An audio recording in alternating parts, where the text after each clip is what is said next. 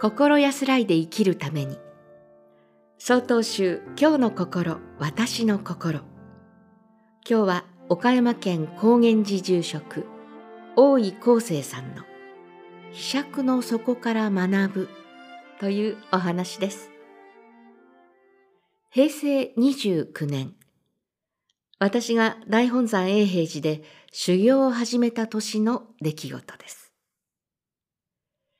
永平寺に僧道という修行僧が座禅をしたり食事をしたり夜に睡眠をとったりするお堂があります。そこに修行僧が集まって朝の食事をいただく時のことです。修行僧は横領器という食事をいただく時に使う食器を持っています。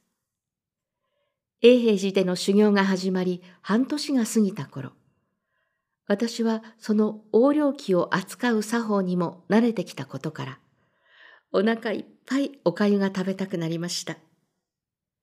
騒動でいただく食事の量は自分で決めます。給仕をしてくださる修行僧に器を差し出して合図を送ることでいただく量を決める作法になっています。私は器いっぱいにお粥がよそわれたところで合図を送りました。その結果、私のお腹は満たされ、食事を楽しむことができました。しかし、食事を終えて騒動を出ると、古参和尚さんに呼び止められました。古参和尚さんは私の食べ方を注意しました。不相応な量を食べきろうとする様子は、むさぼりの表れだ。むさぼっているから、作法通りに食べていても、食事に対する感謝の気持ちがない。気桶にある限られた量のお粥を多く食べることで、その分食べられない人がいることを考えないのか？と厳しいご指導をいただきました。私は自分の行いを恥じました。作法に慣れて多く食べられるようになったことをひけらかすために、お腹いっぱいになりたいために、必要以上に多く食べていたことに気づいたのです。そしてむさぼりの心が食事への感謝の気持ちを奪っていたことに気づかされました。永平寺の境内に、釈帝の一山水、流れを汲む千億の人と刻まれた石柱があります。この言葉の意味は、飛釈の底に残ったわずかな水でも元の川に戻せば多くの人々へその恩恵が行き渡るというものです。この言葉は昭和の中頃に永平寺の監修熊沢大善禅師によって読まれました。川からひしゃくで汲んだ水を必要な分だけ使って残りを元の川の流れに戻す道元禅師の故事を読んだものです。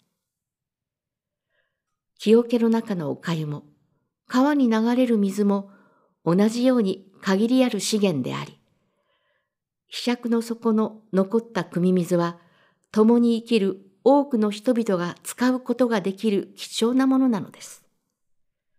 それは自分が生かされていること、他の命と共に生きていることを感じることの大切さです。私たちは他者と分かち合い、感謝の気持ちを忘れず、むさぼりの心を抑えるよう努力しなければなりません。岡山県高原寺住職、大井康生さんの、飛釈の底から学ぶというお話でした。続いてお知らせです。